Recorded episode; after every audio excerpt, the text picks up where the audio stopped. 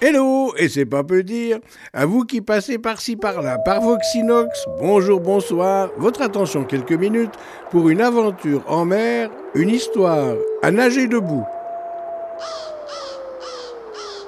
Comme d'habitude, comme chaque premier vendredi du mois, le bateau avait quitté son port d'attache sur le coup de 9h du matin. Une fois de plus, la croisière s'annonçait sous les meilleurs auspices.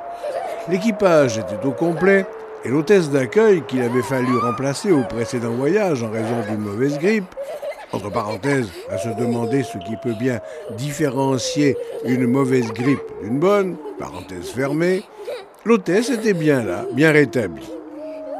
Pour l'animation de cette croisière de deux semaines, compte tenu de l'orchestre et de ses sept musiciens, on avait fait appel à un magicien.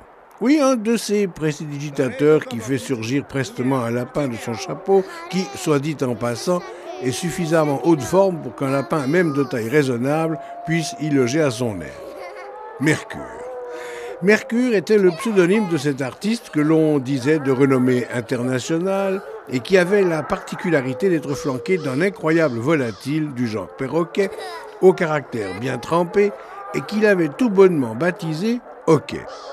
Ainsi, ce duo hors du commun et des sentiers battus et rabattus de la magie avait ainsi pour titre en tête des affiches Mercure et Père Hockey, à bien comprendre Mercure et Perroquet en orthographe de Bonalois.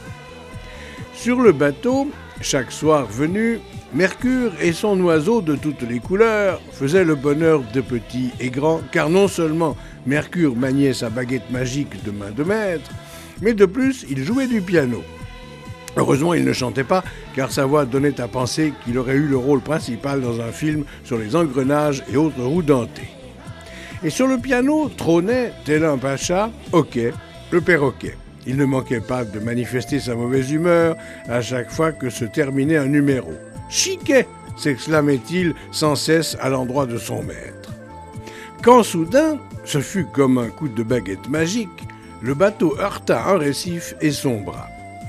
Au milieu des débris épars, sur une mer heureusement pas trop agitée, qui agrippé à un meuble de cabine, qui entouré de sa bouée de sauvetage, ou qui encore tentant de nager pour rejoindre l'un ou l'autre des canaux de sauvetage.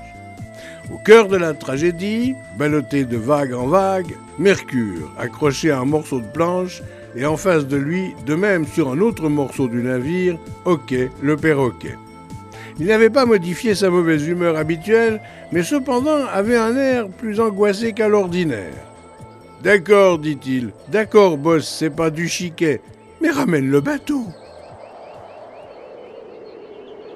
Avec bonne mère, le bonjour, bonsoir de Valdo et au plaisir de croiser à nouveau les mots de ma tête avec vous.